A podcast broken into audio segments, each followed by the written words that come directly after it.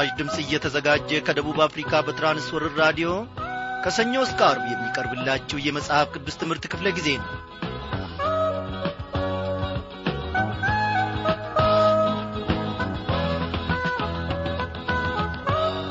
ሁኔታዎችን ሁሉ እየተቆጣጠረ ጠላት ዲያብሎስ በእኔና በእናንተ ላይ ካዘመተውና ካስከተተው ጦር እየታደገን እግዚአብሔር አምላካችን በቀኝና በግራ ቅዱሳን መላእክቶቹን ስለ እኔና ስለ እናንተ አሰልፎ እየጠበቀንና እየታደገን ለዚህች ምሽት እንድንበቃ ፈቃዱ ሆኗል።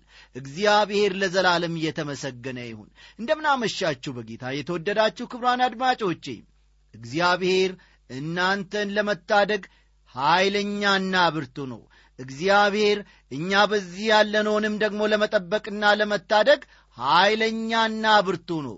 እግዚአብሔር ጉልበቱ አቅሙ አርባ ኪሎ ግራም ሰማንያ መቶ ሀያ ነው ተብሎ አይነገርለትም። የእግዚአብሔርን ታላቅነት ከ እስከ ብለን ፈጽመን ልንናገር ልንገልጠውም አንችልም። እግዚአብሔር አምላካችን በዙፋኑ ላይ ሆኖ እኔና እናንተን ስለሚጠብቀን አንደነግጥም አንፈራም። የእግዚአብሔር ክንዶች እኔና እናንተን ለመታደግ ዘወትር ብርቱዎች ናቸው ዘወትር ኀይለኞች ናቸው። ከዚህ ቀደም እንደ ተማርነውና እንደ ተመለከትነው እኔም ሆንኩ እናንተ ሁላችንም መደንገጥ መረበሽ መፍራት ያለብን እግዚአብሔር አምላካችን ዙፋኑን ለሌላ ሰው አሳልፎ እየሰጠ እንደሆነ ብቻ ነው። በየአራት ዓመቱ ምርጫ ይደረጋልና ፖስተር ይታተም ካርድም ይበተን ሰዎችም ይመዝገቡ ብሎ እግዚአብሔር ሰልፍ አያሰልፍም። እግዚአብሔር ለዘላለም ዙፋኑ የጸና ነው። እንግዲህ ከመምራት ብዛት የተነሣ እገሌኔን ይተካኛል ብሎ እግዚአብሔር መንግሥቱን ለሌላ አሳልፎ አይሰጥም። እግዚአብሔር አምላካችን አዎ ወገኖቼ ከትውልድ እስከ ትውልድ ከዘመናት እስከ ዘመናት ድረስ ያለ መሳሳት ያለ ማዳላት ሁላችንንም በኩል ይመራናል። ሁላችንንም በጽድቅ ይመራናል። እኔ በዚህ ሁሉ በእግዚአብሔር አሰራር ነፍሴ እጅግ ትረካለች። እናንተስ? አዎ ወዳጆቼ ስለዚህ ምን ያስፈራናል? ምን ያስደነግጠናል? በዐይኖቹ ፊት ካለን በእግዚአብሔርም ዐይኖች ከታየን ምን ያስደነግጠናል? እኔ በበኩሌ በእግዚአብሔር እጅ ውስጥ ስላለው በእግዚአብሔርም ዐይን ስለምታይና ስለምጠበቅ አልፈራም አልደነግጥም እስቲ ዘማሪውን ወንድማችንን መስፍን ጉቱን እንጠይቀው። መስፍን በሁኔታዎች መሳካትና አለመሳካት በሁኔታዎች መውጣትና መውረድ ትደነግጣለህ ትፈራለህን? አልፈራም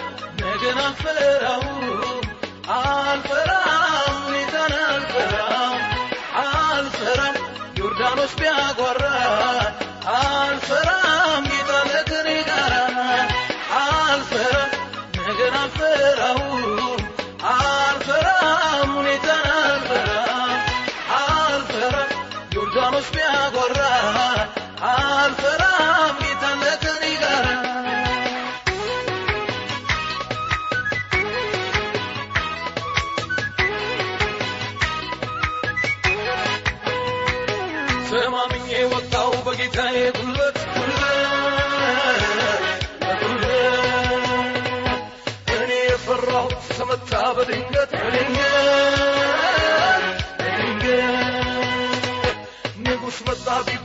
ቢባል የማይፈራ ማን ነው ማነው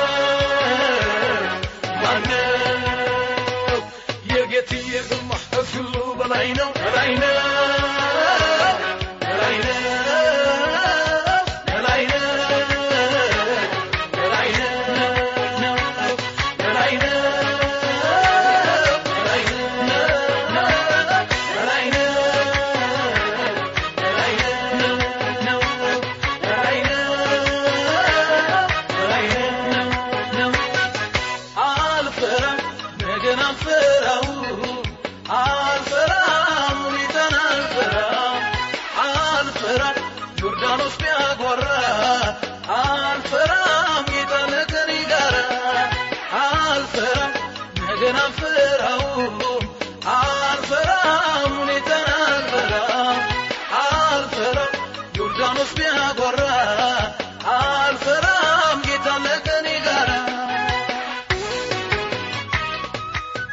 እግዚአብሔር ስለዚህ ዝማሬ እየተመሰገነ ይሁን።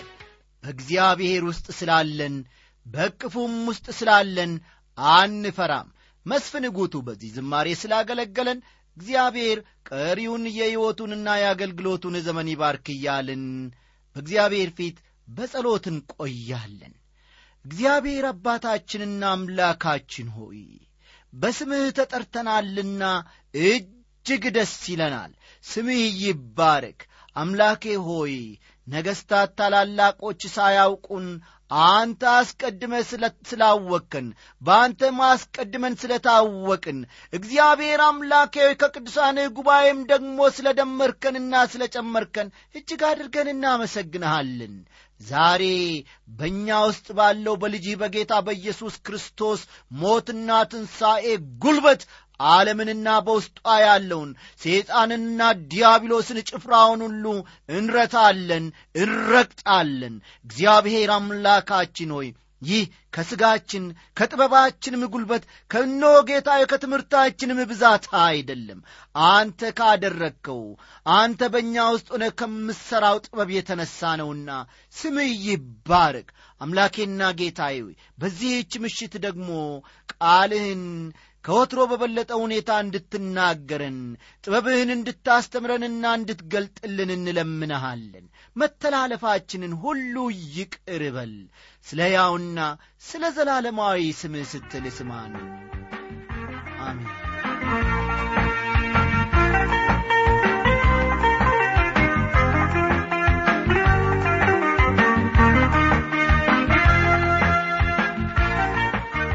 አድማጮቻችን በትላንትናው ምሽት ክፍለ ጊዜያችን ስለ መጥምቁ ዮሐንስ የጌታን መንገድ አዘጋጅነትና የእግዚአብሔርን መንግሥት ሰባኪ እስከ ቁጥር ስድስት ድረስ ተመልክተን ነበረ። ከማቴዎስ ወንጌል ምዕራፍ ሦስት ማለት ነው። ዛሬ ደግሞ ከማቴዎስ ወንጌል ምዕራፍ ሦስት ከቁጥር ሰባት እስከ ስምንት ያለውን በማንበብ እንጀምራለን። ቁጥር ሰባትና ስምንት ዳሩ ግን ከሰዱቃውያንና ከፈሪሳውያን ብዙዎቹ ወደ ጥምቀቱ ሲወጡ ባየ ጊዜ እንዲህ አላቸው እናንተ የፉኝት ልጆች ከሚመጣው ቁጣ እንድትሸሹ ማና መለከታችሁ እንግዲህ ለንስሐ የሚገባ ፍሬ አድርጉ ብሎ ሲናገራቸው እንመለከታለን በዚህ ጥቅስ ውስጥ ወይም ደግሞ በዚህ ክፍል ውስጥ። በዚህ ክፍል መጥምቁ ዮሐንስ ለፈሪሳውያንና ለሰዱቃውያን ምን ዐይነት አቀባበል እንዳደረገላቸው ይናገራል። እናንት የፉኝት ልጆች በሚል ቃል ነበር የተቀበላቸው። አንድ ነገር ማሰብ እንችላለን እሁድ ለአምልኮ ሄደን ሳለን ድንገት ሰባኪው ተነስቶ እናንተ የፉኝት ልጆች ቢለን ምን ይሰማናል ወገኖች? በጣም ጠንከር ያለ ቃል ነው። መጥምቁ ዮሐንስ የፉኝት ልጆች ብሎ የጠራቸው በኅብረተሰቡ ዘንድ አዋቂ የተባሉትንና የተከበሩትን ፈሪሳውያንንና ሰዱቃውያንን ነው። በተጨማሪም መጠመቅ ብቻ አይበቃም። አዲስ ኑሮ ስለ መጀመራችሁ ማስረጃ ያስፈልጋል። ስለዚህ መጠመቅ ብቻ ሳይሆን የንስሐ ፍሬ አድርጉ ነው የሚላቸው። የአዲስ ሕይወታችሁ ለውጥ ፍሬው መታየት አለበት ነው የሚላቸው። ማቴዎስ ሦስት ዘጠኝን ደሞ እንመልከት። አብርሃም አባት አለን እንደምትሉ አይምሰላችሁ እላችኋለሁና ከእነዚህ ድንጋዮች ለአብርሃም ልጆች ሊያስነሳለት እግዚአብሔር ይችላል እያለ ሲናገራቸው እናያለን በዚህ ክፍል ውስጥ መጥምቁ ዮሐንስ በጣም ጠንከር ያለ ቃል ይናገራል። አድማጮች እንደምትመለከቱት እግዚአብሔር በጣም ታዋቂ ከሆኑ የይሁዳ ሰዎች ለምን ሰው እንዳልመረጠ ያስረዳቸዋል። እስቲ ቁጥር አስርን ደሞ አንድ ላይ እናንብብ። አሁንስ ምሳር በዛፎች ስር ተቀምጠዋል። እንግዲህ መልካም ፍሬ የማያደርግ ዛፍ ሁሉ ይቈረጣል ወደ እሳትም ይጣላል እያለ ይነግራቸዋል በአዲስ ኪዳን ውስጥ በብዙ ስፍራ መልካሙን ፍሬ እንድናፈራ ተነግሮናል። መልካም ፍሬ ደግሞ የትክክለኛ ዛፍ ውጤት ነው። ፍሬ ሊያፈራ የሚችል ዛፍ ብቻ ፍሬ ያፈራል። አሁን ግን ምሳር በዛፎች ስር ተቀምጠዋል ምክንያቱም መልካም ፍሬን የማያፍራን ዛፍ ይቈርጣል ይላል። የብርቱካን ዛፍ ብርቱካን ማፍራት ሲገባው መራራ ነገር ቢያፈራ መቈረጥ ይገባዋል በነገራችን ላይ የአንድ ዛፍ ስርና ፍሬ አብረው ይሄዳሉ። አንድ ዛፍ ትክክለኛ የሆነ ስር ሊኖረው ይገባል። ይህም ማፍራት የሚገባውን ዐይነት ፍሬ ለማፍራት ያስችለዋል። መጥምቁ ዮሐንስ ይህን ነበር በግልጽ የሚነግራቸው። መልካሙን ፍሬ የማያፈራ ዛፍ ተቈርጦ ወደ እሳት ይጣላል ይላል። ቁጥር አሥራ አንድን ብለን እንመልከት። እኔ ስለ ንስሐ በውኃ ጠምቃችኋለሁ ጫማውን እሸከም ዘንድ የማይገባኝ ከእኔ በኋላ የሚመጣው ግን ከእኔ ይልቅ ይበረታል። እርሱ በመንፈስ ቅዱስ በሳትም ያጠምቃችኋል ይላል። መጥምቁ ዮሐንስ በዚህ ክፍል የሚናገረው የእኔ ጥምቀት ለንስሐ የሚሆን የውኃ ጥምቀት ነው። ከእኔ በኋላ የሚመጣው ግን ሲመጣ በመንፈስ ቅዱስና በሳት ያጠምቃችኋል ነው የሚላቸው። ዛሬ በሕይወት ያለን እኛ መንፈስ ቅዱስ በቤተ ክርስቲያን በሚሠራበት ዘመን ውስጥ ነው ያለ ነው ዛሬም ጌታ ኢየሱስ አማኞችን በመንፈስ ቅዱስ ያጠምቃቸዋል። ዳግም ሲመጣ ደግሞ በሳት ያጠምቃል። በመንፈስ ቅዱስና በሳት ጥምቀት መካከል ያለውን ልዩነት ልናስተውል ይገባል። እንዲህ ብለን እናስብ ወይም እንጠይቅ ይሆናል። ይህ ነገር የሚመስለኝ በጴንጠቆስጤ ዕለት የሆነው ጥምቀት አይደለም እንዴ? ልንል እንችላለን። ነገር ግን አስተውለን የሐዋርያት ሥራ ምዕራፍ ሁለት ከቁጥር ሁለት እስከ ሦስት ያለውን ብናነብ በዚህ ስፍራ የሚናገረው ስለ ነፋስም ስለ እሳትም አይደለም የሚናገረው። ይህ ክፍል የሚናገረው ስለ መንፈስ ቅዱስ መምጣት ነው። መንፈስ ቅዱስ ሲመጣ ደግሞ ለጆሮአችንና ለእይታችን ስለ መምጣቱ የሚያመለክተን ነገር ይኖራል። ስለዚህ በዚህ ዕለት የመጣው መንፈስ ቅዱስ የመጥምቁ ዮሐንስ ትንቢት ፍጻሜ ሆኖ በመንፈስ ቅዱስ ስለ መጠመቅ አይደለም የሚናገረው። እንደ ገና የእሳት ጥምቀት በጌታችን ኢየሱስ ክርስቶስ ዳግም ምጽአት ይፈጸማል። እሳት ፍርድን ያመለክተናል። በዚህ ዘመን መንፈስ ቅዱስ የሚመጣው በእያንዳንዱ አማኝ ላይ ነው። ይህ ደግሞ የእያንዳንዱ አማኝ ከክርስቶስ ጋር አንድ መሆንን ያመለክተናል። ይህ አንዱና ዋናው የመጽሐፍ ቅዱስ እውነት ነው። መጥምቁ ዮሐንስ እንዲህ በማለት የክርስቶስን ዳግም ምጻት መናገር ይቀጥላል። ቁጥር አሥራ ሁለትን ተመልከቱ። መንሹም በእጁ ነው አውድማውንም ፈጽሞ ያጠራል ስንዴውንም በጎተራው ይከታል ገለባውን ግን በማይጠፋ እሳት ያቃጥለዋል ይላል። የኢየሱስ ክርስቶስ በመጥምቁ ዮሐንስ እጅ መጠመቅ። ቁጥር አሥራ ሦስት ያን ጊዜ ኢየሱስ በዮሐንስ ሊጠመቅ ከገሊላ ወደ ዮርዳኖስ መጣ ይላል። ይህም በጣም አስገራሚ ነገር ነው። ኢየሱስ ክርስቶስ ለምን መጠመቅ አስፈለገው? በሚቀጥሉት ጥቅሶች ለመመለስ እንሞክራለን። ቁጥር አሥራ አራትና አሥራ አምስትን ግን አስቀድመን እናንብባቸው። ዮሐንስ ግን እኔ በአንተ ልጠመቅ ያስፈልገኛል አንተም ወደ እኔ ትመጣለህን? ብሎ ይከለክለው ነበር። ኢየሱስም መልሶ አሁንስ ፍቀድልኝ እንዲህ ጽድቅን ሁሉ መፈጸም ይገባናልና አለው። ያን ጊዜ ፈቀደለት። ኢየሱስ ክርስቶስ ለምን ተጠመቀ? የተለያዩ መልሶች ሊኖሩ ይችላሉ። ነገር ግን ዋናው ለዚህ መልስ የሚሆነን በዚህ ክፍል በግልጽ ተጠቅሷል። እንደኛ የሆነበት ዋናው ምክንያት ስለ እኛ ሆኖ ጽድቅን ሊፈጽም ነው በዚህ ስፍራ ኢየሱስ ክርስቶስ ራሱን ከኀጢአተኞች ጋር ሲመድብ እንመለከታለን። ነቢዩ ኢሳይያስ በምዕራፍ አምሳ ሦስት ቁጥር አሥራ ሁለት ኢሳይያስ ምዕራፍ አምሳ ሦስት ቁጥር አሥራ ሁለት ከአመፀኞች ጋር ተቈጥሮአልና ብሎ እንዳለው ጌታ ኢየሱስ ራሱን ከአመፀኞች ጋር ቈጠረ ጥምቀት ማለት አብሮ አንድ መሆንን የሚያመለክት ሲሆን የጌታችን ኢየሱስ ክርስቶስ ጥምቀትም የሚያመለክተን ከአመፀኞች ጋር መቈጠሩን ነው። ስለዚህ ጌታችን ኢየሱስ ክርስቶስ የተጠመቀው እኛ እርሱን እንድንከተልና እንድንጠመቅ ምሳሌ ሊሆነን አይደለም።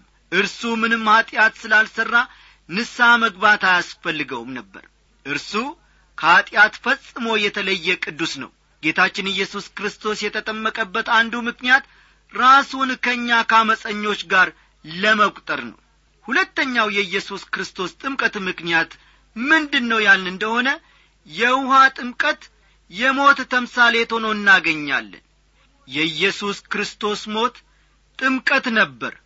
በማቴዎስ ምዕራፍ 20 ቁጥር 22 እንደምንመለከተው ጌታችን ኢየሱስ ክርስቶስ ዮሐንስና ያዕቆብ ለጠየቁት ጥያቄ መልስ ሲሰጣቸው እኔ ልጠጣው ያለውን ጽዋ ልትጠጡ እኔ የምጠመቀውንም ጥምቀት ልትጠመቁ ትችላላችሁን? ብሎ ነበር። ስለዚህ የክርስቶስ ሞት ጥምቀት ነበር። ኢየሱስ ክርስቶስ የተጠመቀበት ሦስተኛው ምክንያት የክህነት ሹመቱን ያመለክተናል። በጥምቀቱ ሥርዓት ላይ መንፈስ ቅዱስ በላዩ በመምጣት የኢየሱስን የክህነት አገልግሎት አረጋግጧል። ኢየሱስ ክርስቶስ የሠራቸው ሥራዎች ሁሉ በመንፈስ ቅዱስ ኀይል ያደረጋቸው ነበሩ። በሁለተኛ ቆሮንቶስ ምዕራፍ አምስት ቁጥር ሀያ አንድ እንደ ተጠቀሰው እኛ በርሱ ሆነን የእግዚአብሔር ጽድቅ እንሆን ዘንድ ኀጢአት ያላወቀውን እርሱን ስለ እኛ ኀጢአት አደረገው ይለናል። ሁለተኛ ቆሮንቶስ ምዕራፍ አምስት ቁጥር ሀያ አንድን በኋላ ተመልከቱ። ኀጢአት በኢየሱስ ላይ ነበር ኀጢአት ግን በእርሱ ውስጥ አልነበረም ይህን ልዩነት እንደሚገባ ልናውቀው ይገባናል ወይም ደግሞ ያስፈልገናል። ስለዚህ ዛሬ እኛ የዳነው ከእርሱ ጋር ስለ ተቈጠርን ነው። በጥምቀት ራሱን ከእኛ ጋር ቈጠረ ጴጥሮስ በመጀመሪያ መልእክቱ በምዕራፍ ሦስት ቁጥር ሀያ አንድ በአንደኛ ጴጥሮስ ምዕራፍ ሦስት ቁጥር ሀያ አንድ እንደሚናገረው ጥምቀት ምሳሌ ሆኖ አሁን ያድነናል ይላል። ግን እንዴት? ይህም ደግሞ ከክርስቶስ ጋር በመቈጠር ነው ማለት ነው። መዳን ማለት በክርስቶስ መሆን ማለት ነው። እንዴት ነው በክርስቶስ የምንሆነው? በመንፈስ ቅዱስ ጥምቀት በክርስቶስ እንሆናለን። ጌታችን ኢየሱስ ክርስቶስ በዮሐንስ ወንጌል ምዕራፍ ስድስት ቁጥር ሰላሳ ሰባት ያለውን ማስተዋል ይገባናል። ወደ እኔ የሚመጣውን ወደ ውጭ አላወጣውም። ልናውቅ የሚገባን አስፈላጊው ነገር ከክርስቶስ ጋር መቈጠር ነው። ይህ ደግሞ የሚሆነው በመንፈስ ቅዱሱ ነው። ዛሬ የምንፈጽመው የውሃ ጥምቀት የዚህ ምስክር ነው። በላይ በከፍታ ስፍራ በሰማይ የሚኖር ከጨለማ ውስጥ ያወጣ ቀንበሩን የሰበረ ዙፋኑ ከጥንት ብሩክ ነው ከልባችን ክብር ንሰው በሞቱ ሕይወት እንደሚፈስ የታለለታው ጭብጨባው ኢየሱስ የሚገባው ተከፈለ ዕዳችንን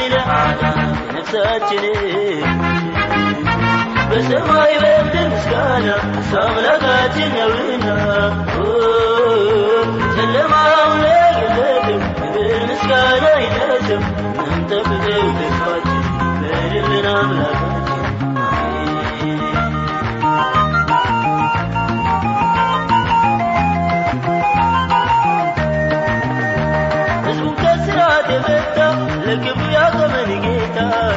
ያመላለስ ጠላትን ያዋረደን በማዕዱ ዙሪያ ሰብስቦ እንደዚህ ላረሰረሰ ኧረ የታለን ይህንን ላረገው የታለልታ ጭብጨባው ኢየሱስ የሚገባው ዕዳችንን ለአዳናት ነፍሳችንን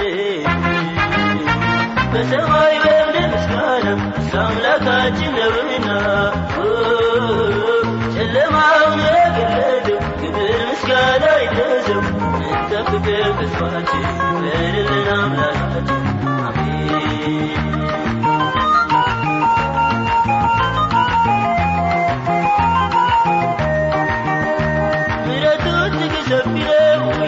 በጣም ብዙ ነው። ከኃጢአታችን ወጥቶናል፣ ልንከተለው ይገባል። የነገርነውን ላልረሳ፣ የለመነውን ላልረሳ፣ ለታላቁ አምላካችን ክብር ይሁን ጭብጨባው የሚገባው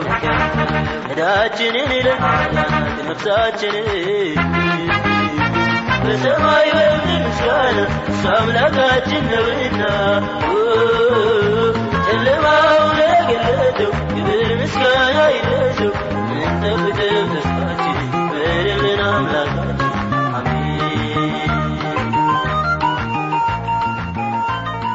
ኢየሱስም ከተጠመቀ በኋላ ወዲያው ከውሃ ወጣ። እነሆም ሰማያት ተከፈቱ።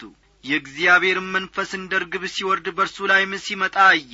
እነሆም ድምፅ ከሰማያት መጥቶ በእርሱ ደስ የሚለኝ የምወደው ልጄ ይህ ነው አለ። በዚህ ክፍል ስላሴ ተገልጾ እናያለን። ኢየሱስ ክርስቶስ ከውሃ ሲወጣ መንፈስ ቅዱስ በርሱ ላይ በርግብ መልክ ሲያርፍ እግዚአብሔር አባት ከሰማይ ሲናገር እናያለን። እግዚአብሔር አባት በርሱ ደስ የሚለኝ የምወደው ልጄ ይህ ነው አለ። በዚህ ቦታ ክርስቶስ ከእግዚአብሔር ሰዎች ጋር ተቈጠረ እንዴት የሚያስገርም ጌታ ነው!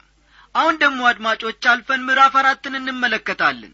በዚህ ምዕራፍ ጌታ ኢየሱስ በምድረ በዳ ስለ መፈተኑ በቅፍርናውም አገልግሎቱን ስለ መጀመሩና በገሊላ ባሕር አጠገብ አራቱን ደቀ መዛሙርቱን እንዴት እንደ ጠራቸው እንመለከታለን። ጌታ ኢየሱስ የተፈተነባቸው ሦስት ዋና ዋና ፈተናዎች። ኢየሱስ ክርስቶስ በመካከላችን ተወልዶ ራሱን ከእኛ ጋር ሊያመሳስል መጣ። ማንኛውም ሕፃን እንደሚያድግ በሰዎችና በእግዚአብሔር ፊት አደገ። ሆኖም ያለ ኀጢአት ነበር። በጥምቀቱም ራሱን ከእኛ ጋር አስተካከለ። ኀጢአታችንንም ተሸከመ። አሁን ደግሞ ሊፈተን ወደ ምድረ በዳ ሲሄድ እናየዋለን። በእርሱ ፈተና መልስ ሊያገኙ የሚገባቸው እውነተኛ ጥያቄዎች አሉ። ይህ የአይሁድ ንጉሥ የሆነው ኢየሱስ ፈተናውን ያልፍ ይሆን? ፈተና የሚለው ቃል አድማጮቼ ሁለት ትርጉም አለው። አንደኛ መታለል መማረክ መጎምጀት ማባበል የሚሉ ትርጉሞችን ይይዛል። ደግሞ አለው መታለል መማረክ መጎምጀት ማባበል የሚሉ ትርጉሞችን ይይዛል። በእያንዳንዳችን ውስጥ ለሰይጣን ፈተና የሚያጋልጠን እንዲህ ዐይነት ፍላጎት አለ።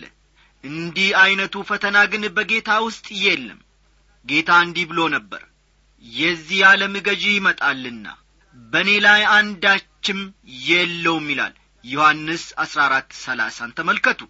እርሱ ቅዱስ ነው ማንንም የማይጐዳ ያልረከሰ ከኀጢአተኞችም የተለየ ነው። በዕብራውያን መልእክት ምዕራፍ ሰባት ቁጥር ሀያ ስድስት እንዲህ የሚል ቃል እናገኛለን።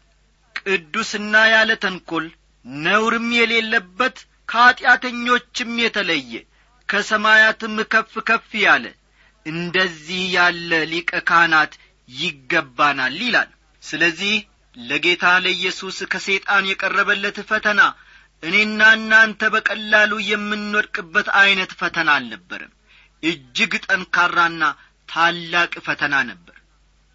ሁለተኛው ዐይነት ፈተና ደግሞ መሞከር ወይም መታየት የሚል ትርጉምን ይይዛል። ወይም ደግሞ አለው። ልድገምላችሁ። መሞከር ወይም መታየት የሚል ትርጉም ይይዛል። ወይም ደግሞ አለው። ይህ ፈተና ከእግዚአብሔር ዘንድ የሚመጣ በጎ ፈተና ነው። ሐዋርያው ያዕቆብ በመልእክቱ በምዕራፍ አንድ አሥራ ሦስት ላይ እንደ ገለጸው እግዚአብሔር ማንንም በክፉ አይፈትንም ነገር ግን ሰዎች በእምነት መጽናታቸውን ያይ ዘንድና ያጠነክራቸው ዘንድ በበጎ ፈተና ውስጥ ያሳልፋቸዋል ይላል። ለዚህ ነው እግዚአብሔር አብርሃምን የፈተነው። ይህንንም ደግሞ ታስታውሳላችሁ። ዘፍጥረት ሀያ ሁለት ቁጥር አንድን ተመልከቱ። ጌታ ኢየሱስ ሊፈተን ወደ ምድረ በዳ እየሄደ ነው። በፈተናው ይወድቅ ይሆንን? በፍጹም አይወድቅም። ኢየሱስ ክርስቶስ በፈተናው ቢወድቅ ኖሮ እኔና እናንተ አስተማማኝ አዳን ሊኖረን አይችልም ነበር። እዚህ ላይ አንድ ጥያቄ ልትጠይቅ ትችላላችሁ። ኢየሱስ ክርስቶስ በሴጣን ተፈትኖ የማይወድቅ ከሆነ የደረሰበት ፈተና ተገቢና እውነተኛ ፈተና ነውን? ትሉ ይሆናል። እሱ የተፈተነው ፈተና እኔና እናንተ ከደረሰብን ወይም ከምናስበው እጅግ የሚበልጥ ፈተና ነው። ማንኛውም መኪና ወይም እውነተኛ ብረት ወይም መዳብ ትክክለኛና አስተማማኝነቱ ተፈትኖ እንደሚረጋገጥ ጌታ ኢየሱስም እርሱ ማን እንደሆነ ይረጋገጥ ዘንድ መፈተን ነበረበትና በሴጣን ተፈተነ። ስለዚህ የደረሰበት ፈተና ተገቢና እውነተኛ ፈተና ነው። ኢየሱስ ክርስቶስ ጽኑና አስተማማኝ መሆኑ ይረጋገጥ ዘንድ የሚፈተኑትንም ለማዳን የሚችል መሆኑ ይታወቅ ዘንድ ተፈተነ። ስለዚህ በርሱ ላይ የደረሰው ፈተና በእኛ ላይ ከደረሰውና ሊደርስ ካለ ሁሉ በላይ ነው። እኛ ልንሸከመው የምንችለው ፈተና ውስን ነው። ከአቅማችን በላይ መፈተን አንችልም። ክርስቶስ ግን በየጊዜው ፈተናው እየበዛ ቢሄድም ተስፋ አልቈረጠም እስከ መስቀል ሞት ድረስ ሄዶ ተፈጸመ እስኪል መከራውን ሁሉ ታገሰ። ኦ እንዴት ድንቅ አምላክ ኢየሱስ ተነስቷል ሞትን አሸንፏል። የኤማሁስ መንገድ በቃኝ ከእንግዲህ አልተወልግም ኢየሱስ ተነስቷል ኢየሱስ ተነስቷል ኢየሱስ ተነስቷል ሞትን አሸንፏል። ዲያብሎስ ተቀጠቀጠ ጭንቅላቱን ተረገጠ። ኢየሱስ ተነስቷል ኢየሱስ ተነስቷል ኢየሱስ ተነስቷል ሞትን አሸንፏል። ኢየሱስ ተነስቷል ኢየሱስ ተነስቷል ኢየሱስ ተነስቷል ሞትን አሸንፏል